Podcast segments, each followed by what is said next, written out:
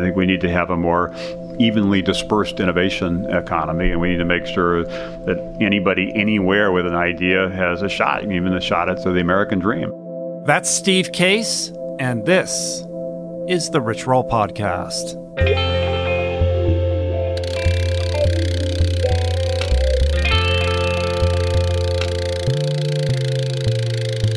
The Rich Roll Podcast. Hey everybody, how you guys doing? My name is Rich Roll. I am your host. Welcome to the Rich Roll Podcast, the show where I have the great privilege of probing the hearts and the minds of some of the most interesting and inspiring thought leaders and positive change makers across a wide variety of disciplines and specialties. Everything from doctors to world class athletes, filmmakers, environmentalists, entrepreneurs, in the case of today's guest, and even the occasional everyman. And the idea behind these conversations is to provide you with sort of a multidisciplinary masterclass in personal and professional development with all kinds of tools and keys and information and inspiration to unleash your best, most authentic self. So, thank you so much for tuning in today, for sharing the show with your friends and on social media, for reviewing the show, for subscribing to the show on iTunes, and of course, for always using the Amazon banner ad at richroll.com for all your Amazon purchases. We really appreciate that. And on the tip of supporting the show, a bunch of people recently have reached out to me and suggested that I set up a Patreon account for those that are interested in going the extra mile to financially support the show. So I did just that. We literally just set it up. Uh, soon I'm going to be adding a Patreon banner to the richroll.com site to make it easy for you guys to find it and all of that. But in the interim, uh, if this interests you, if it feels right to you, you can check it out by going to patreon.com forward slash richroll. That's P A T R E O N dot com forward slash richroll.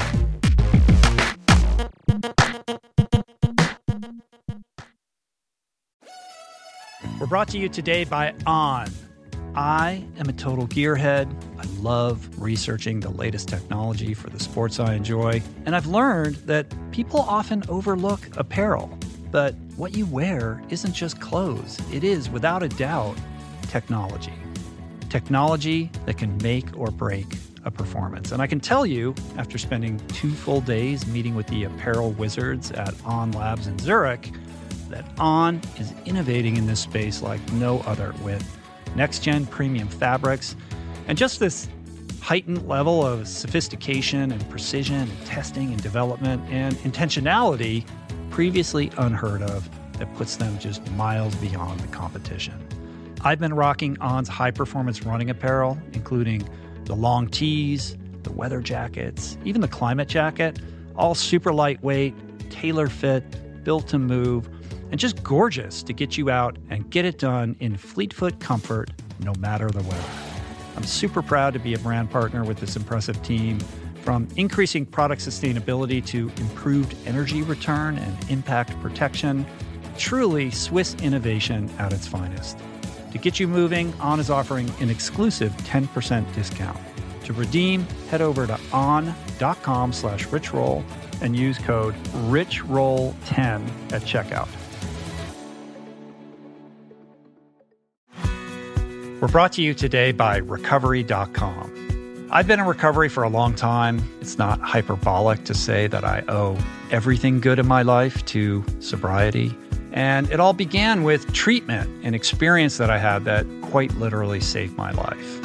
And in the many years since, I've in turn helped many suffering addicts and their loved ones find treatment. And with that, I know all too well just how confusing and how overwhelming and how challenging it can be to find the right place and the right level of care, especially because, unfortunately, not all treatment resources adhere to ethical practices.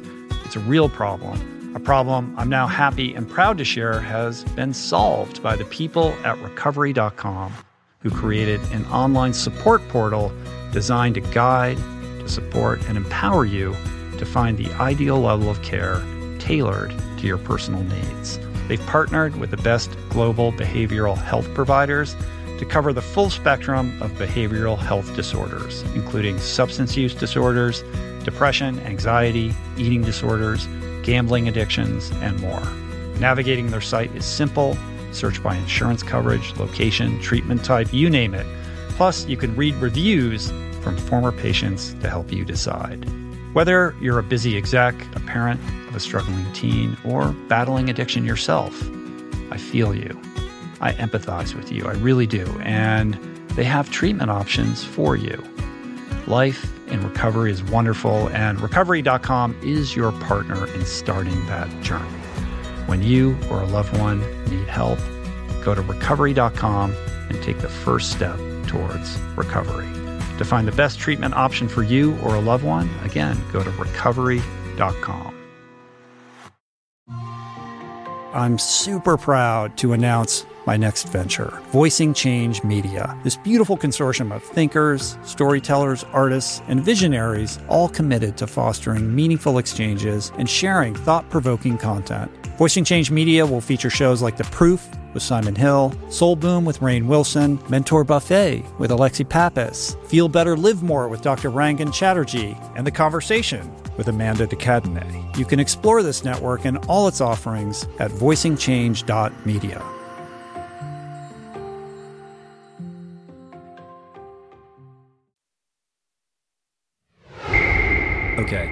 today's show.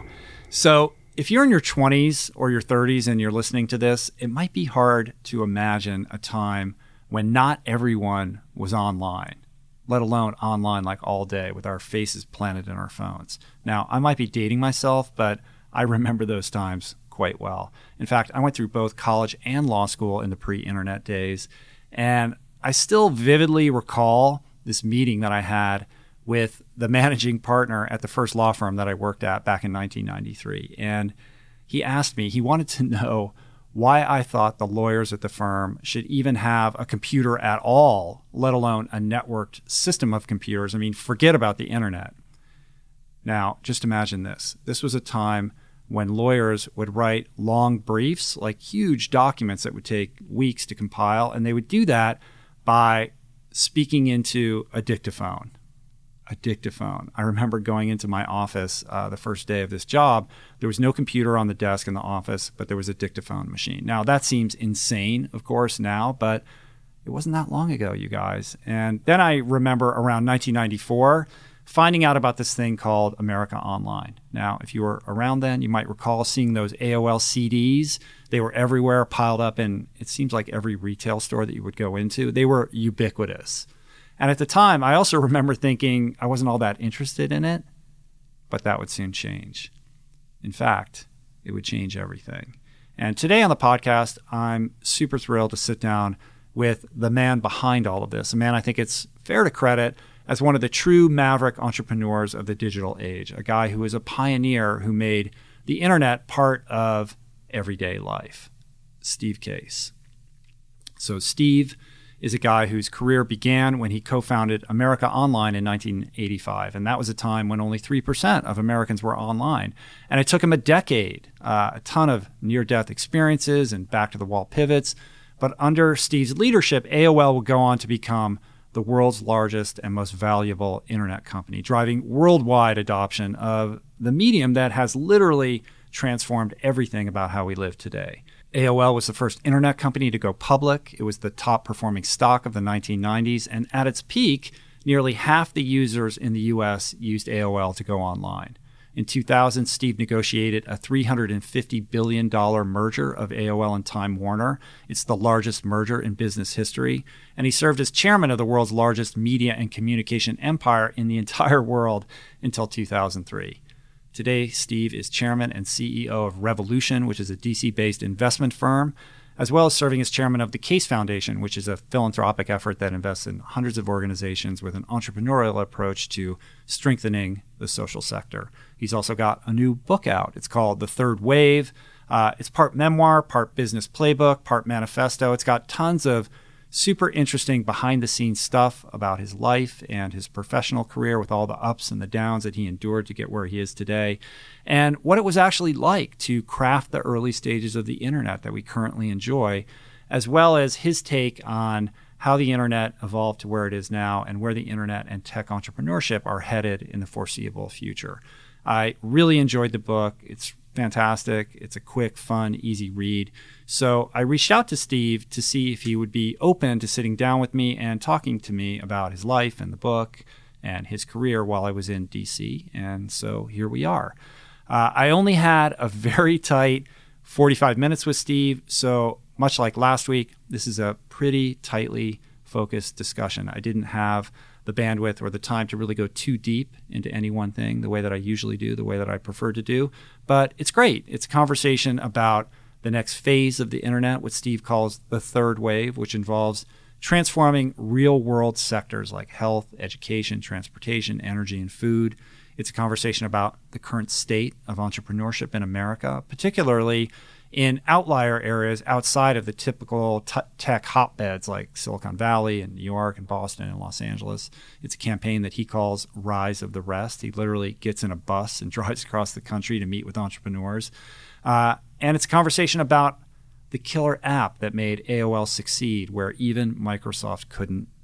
And it's about how success in this emerging new third phase of the internet is going to require three things partnerships, policy, and perseverance. So, without further ado, enjoy my conversation with Steve Case. You good to go? I'm good. Thanks so much, Steve, for uh, taking the time. It's a pleasure to meet you. Uh, I was very impressed with your book. I enjoyed it tremendously. Well, thank you. And uh, I'm excited to have this opportunity to talk to you about it a little bit. Great to have you here. So, uh, why don't we just unpack the book a little bit? Um, you know, why did you write it, and uh, and what are you hoping to accomplish by this by this this wonderful book? Well, actually, I kind of resisted writing a book for a long time. I'm 57 years old, never wrote a book before, and people even 15, 20 years ago said, "I write a book about this or about that," but I was just not interested, not that motivated, and I think the reason for that was I was not so interested in talking about the past, kind of a memoir. I was much more interested in talking about the future, you know, what's going to mm-hmm. happen next. And it was really only you know, a couple years ago when I realized that there's the two waves we've experienced with the internet, and the third wave was kind of beginning to build up momentum. And that the, each of them were different, but the you know the third wave could learn from the first wave, and mm-hmm. some of the lessons in those early days of AOL, the early days of the internet, could help inform the innovators, the entrepreneurs in the third wave. So once I realized that uh, I could write something that really is more leaning into the future, but also tell some stories from the past to help inform you know the future, then it became more, more interesting. Right. It was really fascinating to read about the early days of AOL. It kind of reminded me a little bit of that TV show *Halt and Catch Fire*. Have you, yeah. have you been watching that? Uh, you know, very different in certain respects, but just the tone and the tenor of what it must have been like at the very inception of, of you know this industry that now kind of defines our age. It's, yeah, no, that, that, people have when I've been talking about the book. They're, they're really surprised by some of uh-huh. those aspects because particularly younger people grew up with the internet as just part of everyday everyday life and PCs and uh, phones and so forth. It, it just when I, when I, tell the story of when we got started in you know 1985, so 31 years ago, only three percent of people were online, and they were only online an hour a week. People can't right. believe that. And that, you know, people back then, you know, when I talk about how computers didn't even have modems built in because computer manufacturers didn't think people would want to mm-hmm. get connected. People are like, well, that's that's sort of crazy. Uh, so it was fun, kind of, kind of go back and you know, talk about some of those those early days and some of the lessons I tried to hopefully convey around the importance of partnerships to really drive that uh, which are going to become important again, and the importance of, of engaging on some of the policy issues. And when the internet really became legalized and commercialized, there were a lot of you know, kind of policy issues to deal with, and frankly, perseverance. It, it took mm-hmm. us, you know, the better part of a decade before we finally broke through, and people decided they wanted to get connected. And so those were some of the lessons I learned that I think are going to be applicable in this third wave. Right. So I think there's this idea that America Online was always a large company, was always a behemoth, and to see that it was really a scrappy startup in the truest sense of the word, and all the energy and work that went into creating inertia out of nothing, right? To establish this kind of infrastructure. I mean, I'm one of those people that, you know, I remember well when those discs were ubiquitous everywhere. I mean, how many of them? There were like a hundred million of those yeah, things may, everywhere. Maybe even more. I don't know uh-huh. what the uh-huh. number was, but I know it was a lot. They were everywhere. Yeah. And and and that being kind of a defining characteristic of this first wave. And maybe we should just define the three waves so we understand what we're talking about going forward. Well, the first wave really was exactly what we're talking about getting people connected mm-hmm. to the internet, getting people to understand why they should get connected to the internet. Uh, and it went from that first phase when nobody was connected, nobody cared, uh, to by the end of the first wave, you know, 2000 roughly, everybody was connected and couldn't live without it. So that mm-hmm. that first wave was about the software and the networks and the servers and just building the core foundation, the on ramp, if you will, and educating people about the, the benefits of getting connected. That then unleashed the second wave, which for the most part, the last 15 years or so, has been about apps and, and, and mm-hmm. services riding on top of the internet. So it's things like obviously Facebook and Google and Twitter and Waze and, and, and Snapchat, many other things. It's basically been the app economy. Mobile phones obviously been the, the key, you know, kind of app platform for that. Uh, and a lot of amazing, you know, companies and, and services have been built on that, you know, second wave.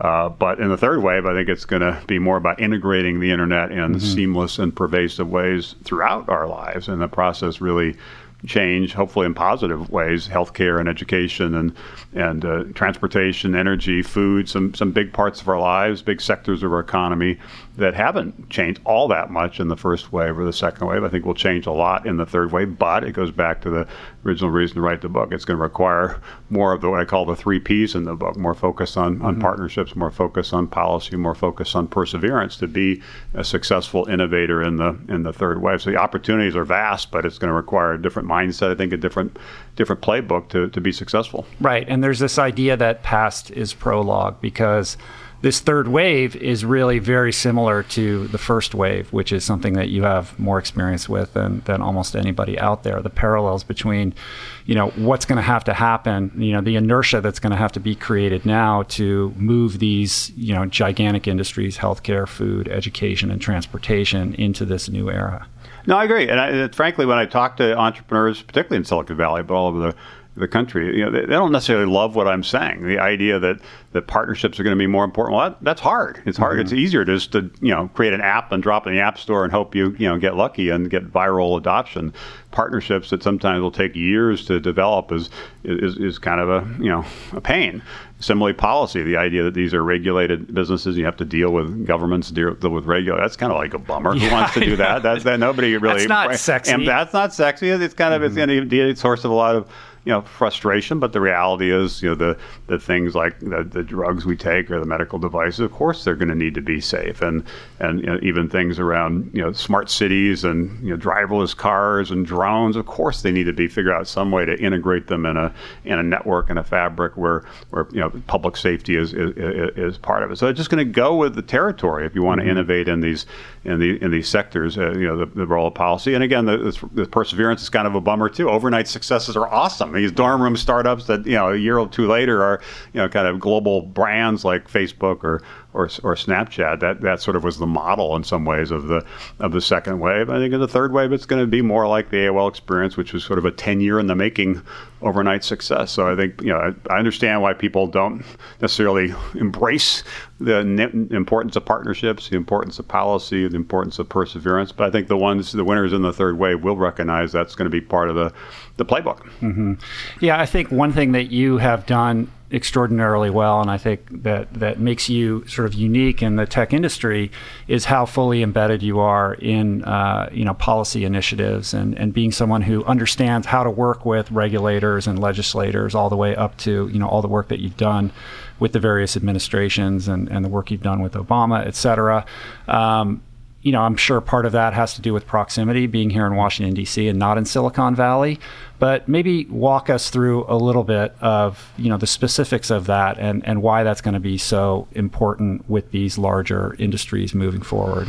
I do think some of my interest or, or respect for the, the, the, importance of this does come from being in D.C. We started mm-hmm. AOL outside of DC in, in the Northern Virginia suburbs, you know, three decades ago, and watching that develop and, and building relationships over three decades with, with a variety of people in, in government, I think gives me a, a, a sense of that, a perspective. But the other was in those early days, the, the, that first wave of the internet, policy was front and center. You know, it, it's worth remembering. Again, this mm-hmm. seems sort of odd, but when we started in 1985 uh, with with our first service, it was illegal for consumers or businesses to connect to the internet. That's amazing. in the 80s, the internet was restricted to government institutions and educational institutions. If you worked for a government agency or you were working on a uh, at a university, you could connect to the internet, but consumers and businesses couldn't. It was only in 1991 when when it, you know the internet was commercialized, and partly because of the of Congress to part, pass the you know, the Telecom Act. President Clinton at the time was a, was an advocate of it. Vice President Gore was a big advocate of what was then called the information superhighway. In some ways, the internet revolution was was uh, you know, kickstarted when a judge here at a district court in D.C., Judge Greene, broke up the phone company, broke up Ma Bell, mm-hmm. and created these regional companies, and that unleashed a lot of comp- competition and communications, drove down you know, communications costs. So, so I saw firsthand the, the importance of, of policy and, and really, you know, kind of making that. Po- it's also worth remembering that actually the government did invent the internet. DARPA, a government agency not too far from here in Northern Virginia, funded you know the creation of the uh, of the internet. So it was it was clear to me not just because I lived here, but because I was living that first wave. You know the the, the role of of, of, government, and that was not that big a deal in the second wave when it really was about apps and, and services. Facebook and others didn't really need to deal with regulations until they got really big, and suddenly people were, were focused on privacy issues, other kinds of things. But it wasn't something they had to deal with to enter the market.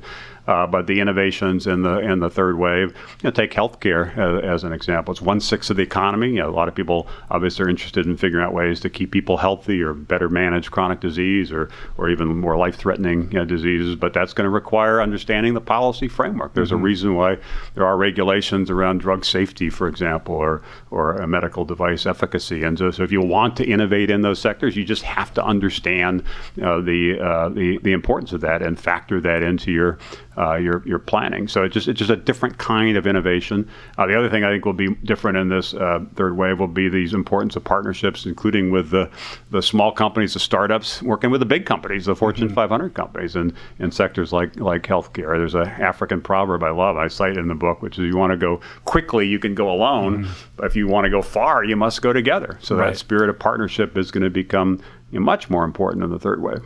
Right. So the this second wave is really enjoying the fruits of your labor by breaking open all of these doors and and now it's just about trying to get as many eyeballs, as many subscribers to your app as possible and just populating it with as many people and moving forward without necessarily even idea of what your your sort of roadmap to profitability is. Right.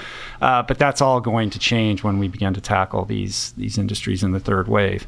Um, it would be great to, because the story is so extraordinary, to just kind of revisit the trajectory of AOL from from where it began to, uh, you know, its ultimate uh, sort of pinnacle of success and the merger with with Time Warner and all of that. If we could recap that a little bit. Sure. Well, when we started in '85, it was still early days, and we had a team, a couple dozen people in Tyson's Corner, Virginia, that we raised a million dollars in our 1st mm-hmm. round. Uh, which wasn't a lot at the time. One of the big competitors, uh, looming, was a joint venture called Prodigy. IBM right. and Sears had put $1 billion into Prodigy, so they had $1 billion. We had $1 million, so we weren't going to win a head to head fight. So our strategy in the early days was to, to partner. And we partnered with PC manufacturers, Commodore with their Commodore 64, and Radio Shack, and IBM, and, and Apple created a variety of private label services, like Apple Link Personal Edition was, was, was one of them. And we did that for the first five years or so. And then and it, it, mm-hmm. really grew out of a pivot out of another business model, yeah. though. It wasn't originally, the original intention was not to, you know, connect America. No, originally when I moved to the DC area, it was to join a startup in 1983 that was focused on Atari game machines. But mm-hmm. but they launched with fanfare. At, you know, they immediately kind of hit the wall and, and, and were you know kind of teetering on bankruptcy. So it was my first wake up call that startups is, is sometimes it works, sometimes it doesn't. But yeah, out of that, two of the people I met at that at company, Jim Kimsey and Marc Seriff, and I became the co-founders of of AOL in, in, in, 1985. But that first strategy for us, because we didn't have a lot of capital and the competition, not just from from Prodigy, but from others at the time, like CompuServe, which was owned by H&R Block and AT&T and you know, Citigroup. A lot of people were making investments in, in different uh, interactive services back then. And so we have to figure out a way to enter this market with partnership. And so focusing on these private label services with, with computer companies was was the way to get going. We also early on, you know, thankfully focused on community as the mm-hmm. killer app. We always believed that the the killer app of the internet was people. Yeah, and at the time, there were a lot of people thought it would be content would be the killer right. app, particularly the media companies, newspapers, TV networks, all thought content was the key. Uh, some thought commerce would be key. Sears, a backer of Prodigy, thought electronic commerce, electronic shopping would be the you know, really the key. We thought community was going to be the key, so we launched things like instant messaging and buddy list and, and all kinds of things that and created texting and other kind of next uh, you know, kind of generation you know, services because we thought community was uh, was important. It was only after the first five years or so that we then united our services, uh, these private label independent services, one for the Commodore 64, one for the Apple II, one for uh, the Tandy computer, et cetera, into one unified service, which, which we call the America Online. That's really when things started to really accelerate. Right. I think the, the defining characteristic really was this idea that community and people was going to carry the day as opposed to content, um, and and creating these these uh, these partnerships. Obviously obviously super important in getting traction and, and, and, beginning. But once it, and, and I think the other thing, it seems to me, and I'm interested in your thoughts on this, was just the, the sort of sheer accessibility of it and the user friendliness of it. Right. The idea that you were aiming towards the average, you know, soccer mom getting online as opposed to the hobbyist. Yeah, no, the, those early days, uh, getting online was difficult. It was it was challenging. It was it was it was uh, hard. It was expensive.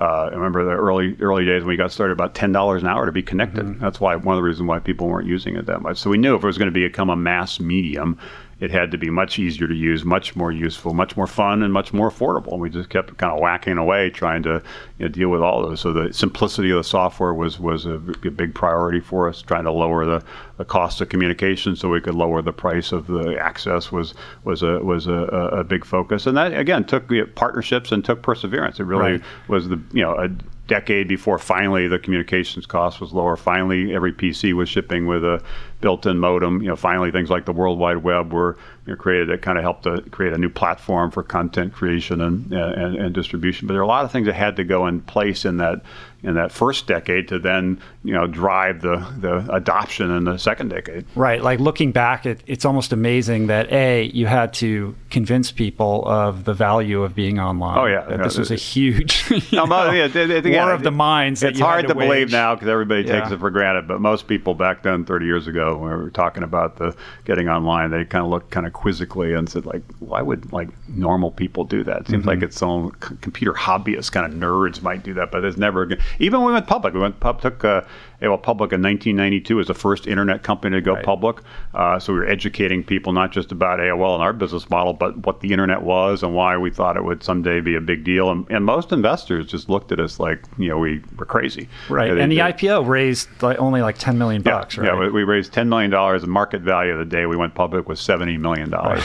Right. uh, and uh, and then eight years later, it went from 70 million to 160 billion dollars. So it was the best performing stock of the decade. But when we first went public, you know, it was sort of like a tree falling in a forest. Nobody knew or cared who we were or right. what we were going to do. It took took a little bit of time before people kind of figured out that there's something interesting brewing here and that AOL was well positioned to help get America online. Was there a specific moment where you knew it was going to work and it locked in, or was it a progressive growth of adoption? It was progressive, but there were a few kind of you know, going back and I, obviously thinking about this in the context of writing a book. I kind of identified a few kind of pivotal moments. One was that IPO, which was like I think kind of put the the internet as a business on the map. Another was you know two or three years later when we switched to unlimited pricing and our usage skyrocketed. Our systems basically crashed, and we were you know down for 23 hours. People mm-hmm. couldn't access uh, things. And what was surprising that at one level, obviously, was frustrating and disappointing because we encourage people to you know get online and do their email and and, and, and other other things uh, with us and trust us and we were kind of letting them down but the other side of it which which was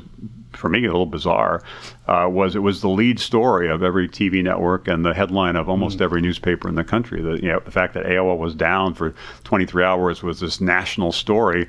And even a few years before, if we had been down not for 23 hours, but for 23 days, nobody would have noticed or cared. you might have gotten so, a couple angry phone yeah, calls. Yeah, I was like, okay, was what, I don't know what that is. I, I could care less. So it, it, it you know, relatively quickly it, you know, had progressed to be kind of this this fundamental, almost utility, almost like electricity or or something. And in those early days, a decade before, it was we were completely. Uh, off on the sidelines. Even I'd go to computer conferences. I'd be, you know, the only guy there talking about the online world, talking about the internet, and they're like, "What are you doing?" Like, right. it's like you should you know, focus on semiconductors or focus on software or focus on computers or something. You know, I don't know what you're doing with this online services thing, but eventually it got you know got traction, and I think that that eventual aspect, that perseverance aspect, is one of the lessons that I learned there that I think is going to be important in this third wave. Mm-hmm. And the push to unlimited pricing was really motivated by this, you know, infamous clash that you had with Bill Gates and, Right. and, and Microsoft, right? Like this this meeting that you had with Bill Gates where he told you he was going to crush you.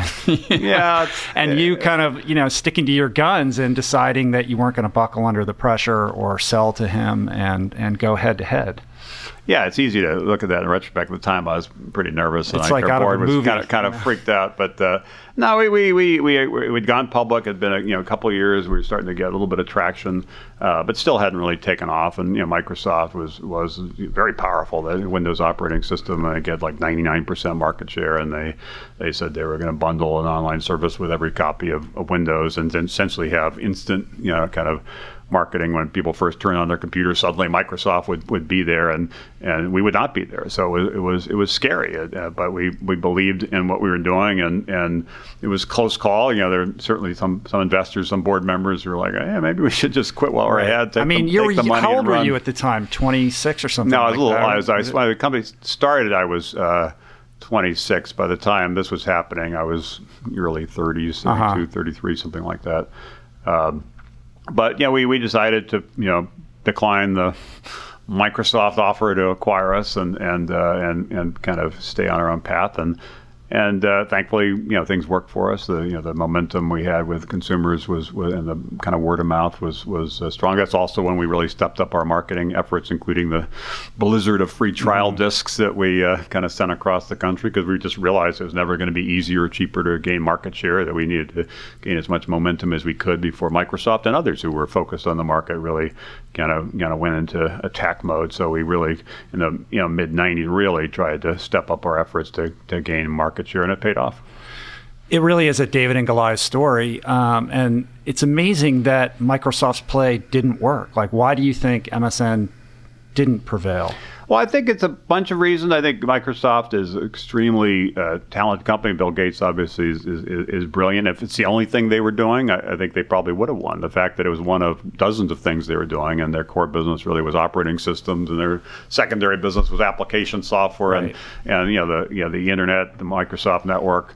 Online services was you know somewhere in the on deck circle, but was not their main focus. I think I think helped. I think also they probably brought a little bit more of a engineering mentality to the design of the service as opposed to a consumer mentality. They've, they've that's changed in the last you know, couple of decades. I think they've gotten better on some consumer products, but uh, and services. But in the mid '90s, that was not their their their core competency. Uh, and we had a great team at AOL that really was passionate and a lot of you know advocates in the community supporting what we're uh, we were doing. So I think it, it was partly things that they didn't do that they could have done, uh, and partly things that we were we in retrospect we did we did well. So the company grows. I mean, it just explodes literally until I think you grow it to 163 billion dollar Right. uh, valuation. Um, the stock market is you know through the roof, and you reach this moment where you realize like you know maybe you, you, you- this may not last forever. It's probably going to be wise to you know merge or or start acquiring other companies to stabilize this for the long haul, and that's where Time Warner comes in, which on paper seems like a fantastic idea. The idea that you could partner with, you know, such a vast enterprise that would create stability, you know, for the long haul. Uh, you know, I think at the time obviously seemed like a phenomenal idea. So how does this come together and, and play out? Yeah, the first step was in the late you know, 90s as our market value increased. We did use our stock to buy a couple dozen companies, Netscape and other other companies. That was the first step. But we did conclude that it was appropriate to do sort of more of a transformative merger, uh, in part to have a more diversified mix of businesses, so we weren't relying on just just one business, the core AOL business, uh, but also because we needed a path to broadband. We were the leader in narrowband when it was an era of dial-up modems. We didn't have a path to broadband. We actually argued on the policy side for including with with Congress and the FCC for what we called open access, forcing the cable companies, the broadband providers to open up their networks just as the telephone networks had been required, but they chose not to. So we, we realized that if we're going to be you know, relevant, let alone a leader in the broadband age, we needed to have more of a direct partnership or, or own cable systems. And so that was a, a, a driver as well. So we considered a variety of different things. I lay out in the book some of the options we were considering, but ultimately concluded the best you know thing for us would be to merge with Time Warner, the leading you know, broadband company with Time Warner Cable, and they also had tremendous content assets that we knew would be valuable in the digital world. Warner Music was the leading music company. You know, Turner Broadcasting, mm-hmm. home box office, HBO were uh, big players. Home, the Warner Brothers you know, studios, Time Inc. with on the on the you know magazine you know, side of things. So it was really a an awesome company with great media assets. Their future in the digital world was unclear, just as our future in the broadband world was unclear. Uh, but we did believe that you know together the companies could do things they couldn't do separately. But and this mm-hmm. is the you know the, one of the big takeaways from the uh, the book that you know, a, I quote Thomas Edison, who uh, a century ago said, "Vision without execution is hallucination." So yes, the idea of the merger made sense, but it didn't work uh, because of execution, and that didn't work largely because we didn't get the people you know aligned around the right priorities. At Time Warner historically had been a lot of independent businesses. Time Inc. and Warner Brothers and Turner Broadcasting and HBO all really operated as separate independent companies. And the only way to make this merger work was to think about them in a more integrated way as, as one company but that just isn't what happened. And, right. and uh, so it was frustrating to, you know, to watch. I, it's part of the deal. I stepped aside as, as CEO and, and was just going to be you know, chairman of the board. But after a couple of years, I realized that it was time for me to go. It wasn't working in the way I was hoping, or anybody really was was hoping. And so that you know, the big takeaway there is is around execution and really around people and, and, and culture.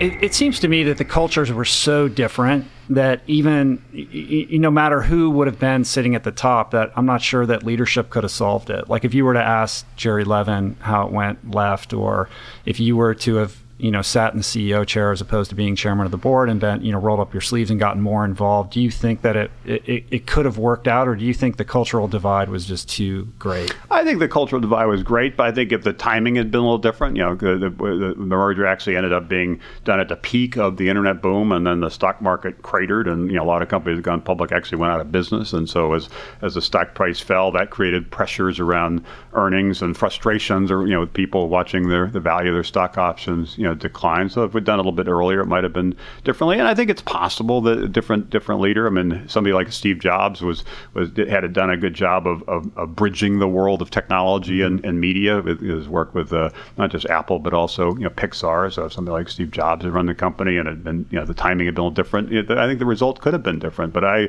just realized early on that it's not a lot of value in the woulda, coulda, shoulda, right. you know, kind of you know dynamics. So I've just you know tried to learn some of those lessons and try to help you know, tell some of those stories with the hope that innovators in the future in this third wave might might learn from uh, from some of those. In this case, you know, the the AOL shifted from really being an attacker uh, a disruptor, uh, you know, to more of a defender, kind of more kind of protecting you know, the status quo, and, and and that happened particularly after the merger. But some of that was creeping in even before the merger. The company went from dozens of people to hundreds of people to thousands of people. Uh, it, it, the dynamic changed, and so uh, the, the, takeaway for, for me that I share with the, the entrepreneurs we work with uh, here at, at uh, Revolution is you've got to continue to maintain that that attacker mentality uh, and recognize that you have to keep you know, pivoting and adjusting what you're doing, but you have to be leaning in the future, focused on what's happening next, not just celebrating what just happened. Right, right. So you know you've kind of spanned the spectrum from these incredibly high highs of you know AOL at its absolute peak, and I'm sure it was very disappointing when the, the merger didn't work out, and you know you saw the, these plummeting stock prices, et cetera. But you know I want to talk about mentality a little bit because you strike me as somebody who doesn't really dwell on the past too much. You you you have always been able to always keep your focus looking forward, um, to perhaps learn from those past experiences, but to not you know allow yourself to be destroyed by them. And you know you've seen that with other high level you know executives when things don't go well it kind of you know the whole thing just the bottom falls out from underneath it and they're unable to recover and move forward. So what do you think it is about you that has allowed you to continue to innovate and I don't forward? know. I think it partly is just, uh, as I said at the very beginning, in, in more interest what's happening next, the future, and so that by definition means you're not spending a lot of time looking in the rearview mirror. I think personality-wise, temperament-wise, I've always been kind of even tempered, even when you know in the go-go days of AOL when things were uh, were going great. I used to you know, say I need to delegate paranoia and figure mm-hmm. out ways to, you know, make people, you know, make sure they don't get cocky or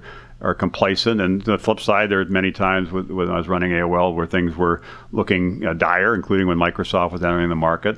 Uh, and I tried to kind of be the company's shock absorber, try to kind of even out those highs and lows and kind of be kind of steady, just whether things are going really great or things are going, you know, kind of, you know, poorly. I think so. Some, some of it's just a mindset kind of uh, dynamic. But the other, to be honest, is even though I was frustrated by what happened with the merger and, and uh, how people think about the merger. Uh, I also, even to this day, think it was the right thing for AOL shareholders, right. which was my my principal you know, job. We had you know, seen the, as I said earlier, the stock go from seventy million dollars to one hundred sixty-three billion dollars in eight years. It had gone from twenty billion to one hundred sixty billion in know, uh-huh. one year. So it was a you know, phenomenal ride, and and shifting from that one business uh, to a diverse mix of businesses. AOL had, I think it was five billion of revenue and one billion of profit. The combined AOL Time Warner had forty billion of revenue and ten billion of profit. Uh, and we own 55% of that combined company. So it was it was the right call, even though it was uh, the execution of that was was not right, and obviously, you know, it continues to be a source of frustration. In the wake of that, why start Revolution? Why become a venture capitalist as opposed to creating another startup? Well, I enjoyed obviously the AOL journey and and uh, learned a lot from it. But I just decided after we did the merger, it'd be more interesting. I think maybe a way to contribute more to work with a number of entrepreneurs. You know, tar- targeting a variety of different different sectors. So taking on some of these third wave sectors, whether it be you know, food or education or, or, or healthcare or, or transportation and you know, backing companies like Zipcar, which was mm-hmm. the, one of the real innovators 15 years ago in, in car sharing and, and or more recently some companies in the food space like a Sweetgreen that's trying to do a healthier, provide healthier options for people and, uh, and the fast casual restaurants or Revolution Foods doing that with uh, uh, with, with, schools, just trying to be a champion of entrepreneurs uh, in these in these sectors, including entrepreneurs all over the country, what we call the rise of the rest. And I think there's too much focus in places like Silicon Valley right. and New York, not enough focus in other parts of the you know the country. So being a, in general a cheerleader for entrepreneurship, an advocate for uh, for entrepreneurs and investing in and backing and mentoring and supporting you know a lot of entrepreneurs doing a lot of different things in a lot of different sectors in a lot of different places felt to me like the you know the right move and it's worked out really well. I've been I've been delighted to have this platform, if you will, uh, where I have you know some ability to help the next generation of entrepreneurs take their ideas and really scale them into significant iconic companies. Yeah, I want to get into the rise of the rest uh, movement. Mm-hmm. It's really super interesting and it's very cool. But before we do that, I'm interested in why you, you said that you're not necessarily interested in you know in chasing the unicorns, uh, sort of taking the tack that maybe the Andreessen Horowitzes and the Chris Saccas of the world have, have you know sort of explored. So what was the what's the rationale behind that? Well, we obviously, when we're making investments, we want to have significant, you know, companies. We just rather catch them a little bit earlier. So rather than, mm-hmm. you know, invest in them when they're already worth a few billion dollars, we'd rather invest in them when they're worth, you know, twenty or thirty million dollars on the venture side, or maybe two or three hundred million dollars with our growth. We have a Revolution Ventures group and a Revolution uh, growth groups. We want to help create these unicorns, not just invest in them after the fact. But obviously, there are different different firms that have different strategies. I'm not saying ours is better. It's just it's just what we're more comfortable doing, and in a way we think we can you know, add the most value to you know to entrepreneurs in the long run, generate the best return for for investors. Mm-hmm. Interesting. Well with this explosion of the tech economy have come a rise in uh, you know cost of living expenses in the Silicon Valleys and you know New York City, you know, San Francisco, these hotbeds of tech innovation. And yet, at the same time, with the democratization of information access, uh, it doesn't matter where you live so much. And uh, this is something that you've kind of identified and put your sort of money in your mouth behind in this rise of the rest movement mm. to the extent that you're actually getting on a bus and, and driving around to these interesting places to meet young entrepreneurs in the overlooked you know cities across America. So what has that experience been like? It it's been, been great. I think I, I visited a, a, couple dozen cities in the last few years, and and what's happening all of them is a remarkable momentum in terms of their startup community. But they're generally off the beaten track. It's generally not getting media attention, generally not getting investor attention.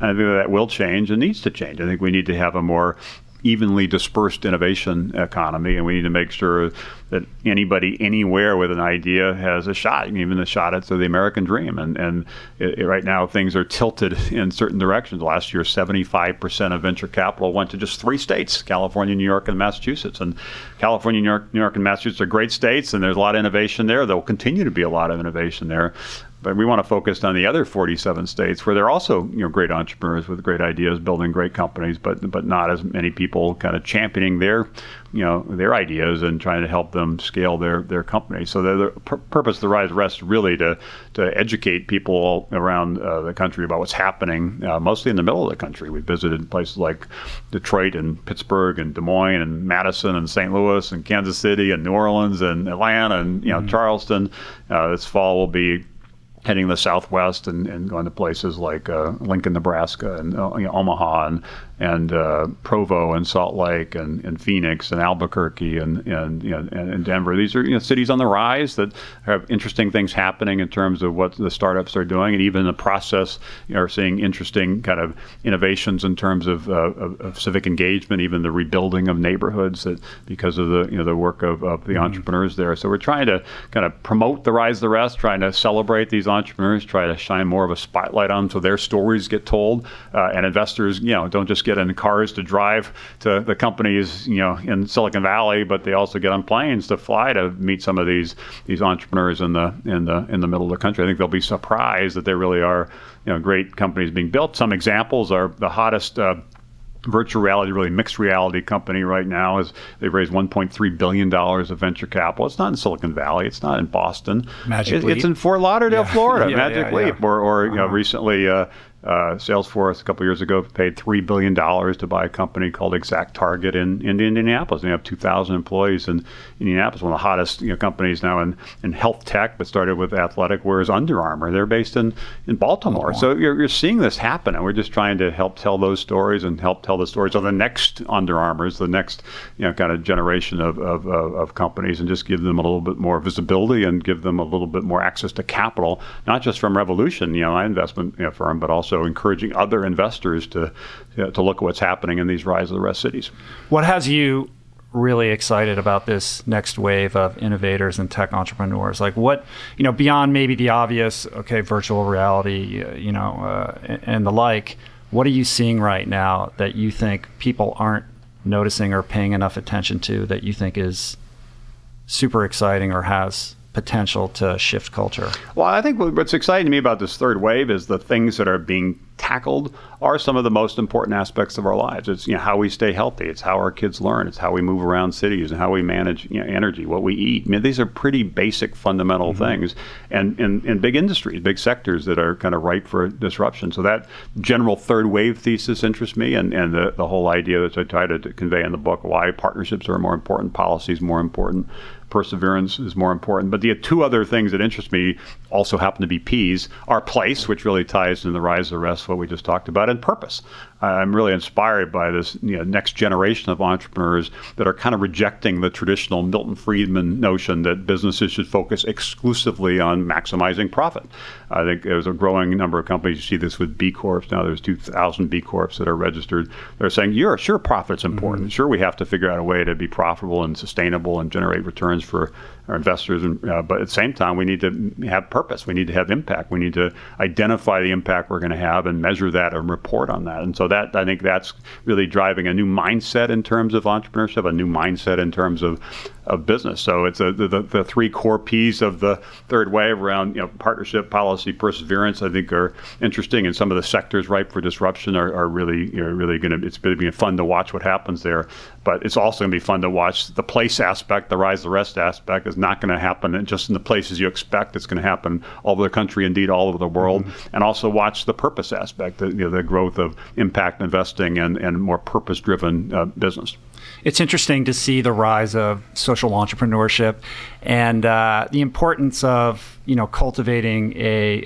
a culture of of uh, of giving back that's baked into the business plan itself, right? This idea of conscious capitalism, and and that seems to be you know working very well for some of the fastest growing companies right yeah, now. and I think it's I think the the model 30 years ago was if you know you built a business, if you're successful building that business, at some point maybe the company creates a little foundation within the company. We did that. We created an AOL Foundation. And at some point, the, the, the people who led that company and have generated a lot of wealth often will create their own kind of foundation. And we created, so my wife and I have uh, the Case Foundation nearly nearly 20 years ago. But that was sort of the traditional model. You, you know, sort of the business was really the focus, and then at some point you focused on giving back. The the emerging model is to integrate that into the core purpose of the the business. And some of the businesses that we've backed at Revolution really have done that. Shinola, for example, right. their core purpose was creating jobs in Detroit, taking a city that had been abandoned because of you know, the you know, global competition and in, in cars and, and, really retrain you know people to, to build stuff and prove that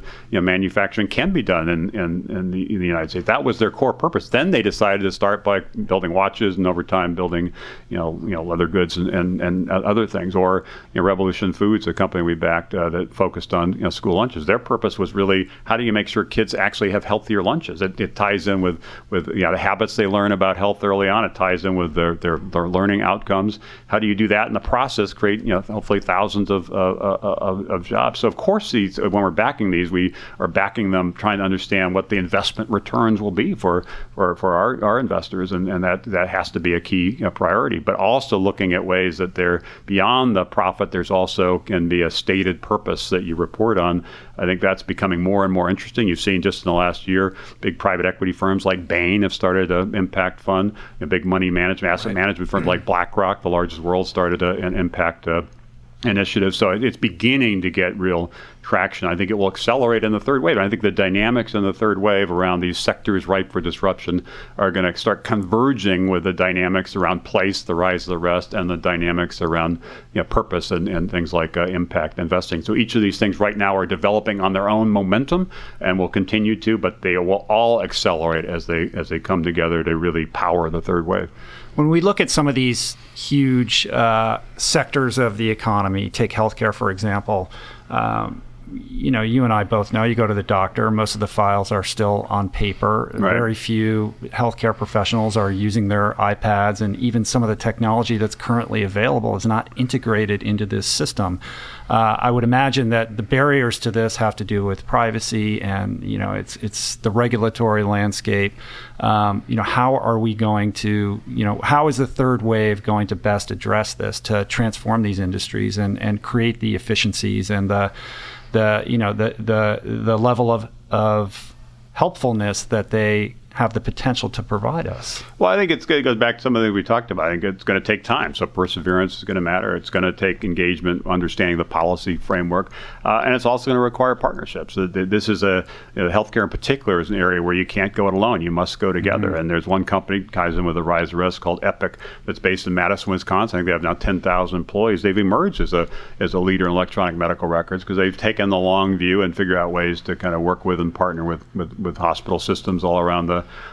you know the, the country. So that's going to be the mentality. We're going to have to shift away from creating an app and dropping in the app store and hoping hoping you get a nice you know mm-hmm. review and, and you know people kind of talk about it on in social channels and it gets virally adopted to you know figuring out ways to take that software and integrate it into the, the workflow of hospitals or the workflow of professors on university you know, you know campuses. So that, that's why this third wave is going to require a different uh, different mindset. And healthcare specifically, it, it, there's a there's really three parts to it. How do you stay healthy? How do you manage chronic disease? How do you manage more life-threatening disease? Not surprising that in the last few years, most of the focus and investment has been in the first, the wellness side, because that is more of a consumer chooses, consumer mm-hmm. pays. If somebody wants to track their steps, they go to Best Buy and buy a Fitbit. Does they don't they don't need a prescription from their doctor. They don't worry about copay or reimbursement. They just make that decision, and so that makes it easier. It's more of a consumer-driven business. So as you start getting into chronic disease, managing diabetes and heart disease, and with different medical devices, it becomes more more complicated. And you get into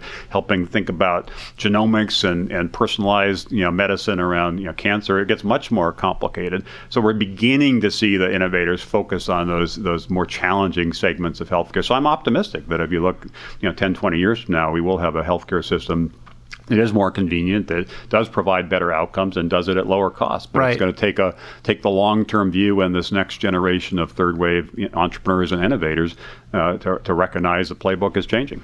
Systemically, though, it's a system that's set up on prescribe or uh, diagnose and prescribe, right? And and there needs to be a way to to integrate preventive uh, techniques into the very system itself, and I see that as the the biggest, ch- as opposed to just dealing with sick people Right. and prescribing them medication. How do we prevent them from? No, we, getting we call it a healthcare system, but it really is a sick care system. Right. It's manage manage illness as opposed to keeping people healthy. But as I said, some of the innovation that's starting to happen uh, in sectors like like uh, the you know the wellness sector, and it's not just the the, the devices like Fitbit. It's also the, the food. I think there's a growing recognition that you really are what you eat, and, and you know healthcare really begins at the end of your fork, and that's why there's a lot of innovation now happening in in the you know food and the you know five trillion dollar industry that everybody eats every day, uh, and so that's one way to attack the healthcare system uh, is through the, the prism of, of trying to educate people about you know what what they should eat and give them healthier, more convenient, more affordable options to the, the things that, that, that make the most sense. So these are multifaceted system problems. It's not gonna it's not gonna happen overnight. It's not gonna just be one company with you know one app. It's gonna be how these things get integrated. Similarly, we you know talked a little bit about smart cities. Very exciting what's happening there, but it's gonna require people working together in a networked way and getting the policy right. Uh, otherwise, the promise of autonomous vehicles or the promise of drones or other things is just never going to really, you know, be something that most people can you know, benefit from in their in their everyday lives. Right, right. So, you know, we're in this age of the rise of the entrepreneur, the entrepreneur as rock star, and the narrative that gets propagated across the world is the one of, you know, Evan Spiegel, or, you know, it's like this, you know, you build an app and overnight you're just getting millions of eyeballs on that, and this is your path to success. And in, in many ways, I feel like I can distill down, we can distill down your message to, not so fast. Like this is this is going to be a long road. Roll up your sleeves. How committed are you really to seeing this through? If you really want to be successful in this in this third wave, like an Yeah, antidote to I- the overnight. I think know. that's right. That's not to say that there won't continue to be some overnight successes. There won't be opportunities for apps and, and other services to continue to prevail, and the you know the success of an Evan or others is, is, it should be celebrated. But I do think as as you focus on some of these more difficult challenges in terms of how do we create a learning system that is more personalized and, and adaptive, and sure, some of that's going to be apps, some of it's going to be learning in the cloud, but it's also going to be figuring out better ways to help teachers in a fourth grade classroom, It's better ways to help you know professors on on college campuses. How do they modify what they're doing based on some of this technology and some of this you know this data? Those are more difficult challenges, and it's going to require a different mindset, which is why the, partnerships are going to become more more important. The understanding and being a little more respectful on the policy front is going to become more important, and perseverance can become more important because they're difficult problems. They're not they don't lend themselves to overnight you know instant solutions and, and overnight successes. So I think this next generation of entrepreneurs, if they embrace some of these challenges and realize the playbook is changing and and hopefully do it in a more purpose driven kind of way, hopefully do it in more places than we saw in the in the second wave. But, I'm pretty optimistic about what's going to happen in this uh, in this third wave, and I think it's going to happen not just in this country but all around the world. policy, partnerships, perseverance. Exactly. That's it right there. Um, I know you got to go. I uh, hope you can indulge me with two really quick questions to round it out. Uh, the first one is. Um, what what is the advice that you would give to your younger self, that guy back uh, in the startup days of, of AOL? You know, what have you learned that you, you know you would tell that guy? Well, part of it is, is fighting a battle worth fighting, tackling a problem worth tackling. And so some of the things I'm excited by in the third wave are exactly those kind of things. How do you really play a you know a critical role in unleashing a different kind of healthcare system or a different kind of you know kind of learning system or improving our, our, our food system? You know, kind of picking picking some some some big battles and, and battles worth fighting, and then taking the long term view, recognizing it's entrepreneurship is a team sport. It's not just about you; it's about the team you built. The partnerships do matter. How do you build a network around your uh, your idea? Perseverance does matter. So how do you take the long term view? These these are these are you're gonna you're gonna hit some stumbles. You're gonna hit some bumps in the road. Sometimes you're gonna run into the wall, but you just have to keep going. You have to keep keep fighting. I love it. Final question: Do you still have an AOL email? Of account? course, I still have an AOL email. Of course. What kind of question is that? I The- knew it. These AOL email it? address. I think it's gonna be like the, the vinyl records. The LPs were Yeah. are coming coming back. They they're so uncool. Right. They become cool again. All the so all you folks out there who are AOL listening to this and have your e- AOL email, you keep them. So you're you have gonna, any of those You're gonna be suddenly you're gonna be one of the cool kids again. Do you have any of the discs I do around have here some in the of the office? discs. I think everybody has. You discs got to sign one of those discs and give it to me. All right, I would love to do that. All right, thanks so much, Steve. I Thank you. It was great fun. Peace, Lance.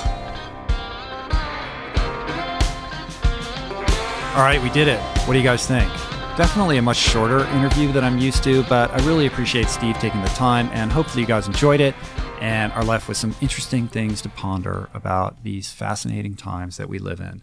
Of course, please make a point to check out the show notes on the episode page at richroll.com. I got tons of links and resources, hyperlinks, all kinds of stuff to take your infotainment and uh, education beyond the earbuds. Also, don't forget to sign up for my newsletter. In addition to weekly podcast updates, you'll get exclusive access to something called Roll Call. It's a short, free email blast every Thursday with instructive recommendations and resources. Just a few things that I've discovered, enjoyed, found helpful. It's really short. I'm never going to spam you. So if that sounds like something you're into, you'd be interested in, you can sign up for it at richroll.com. Also, I thought I'd mention I have a few online classes if you're into that kind of thing. The Ultimate Guide to Plant Based Nutrition, which is all about diet and food, of course, getting plant based. Uh, also, The Art of Living with Purpose, which is about setting and achieving goals. And thirdly, how to build a conscious relationship, which is, of course, about relationships. And you can find all of those at Mind Body Green. Uh, you can click classes in the upper left hand corner on the homepage. They're all multiple hours of streaming video content and downloadable PDFs and all kinds of good stuff. I'm really proud of them. And, uh, I think they're great. So check those out if that speaks to you.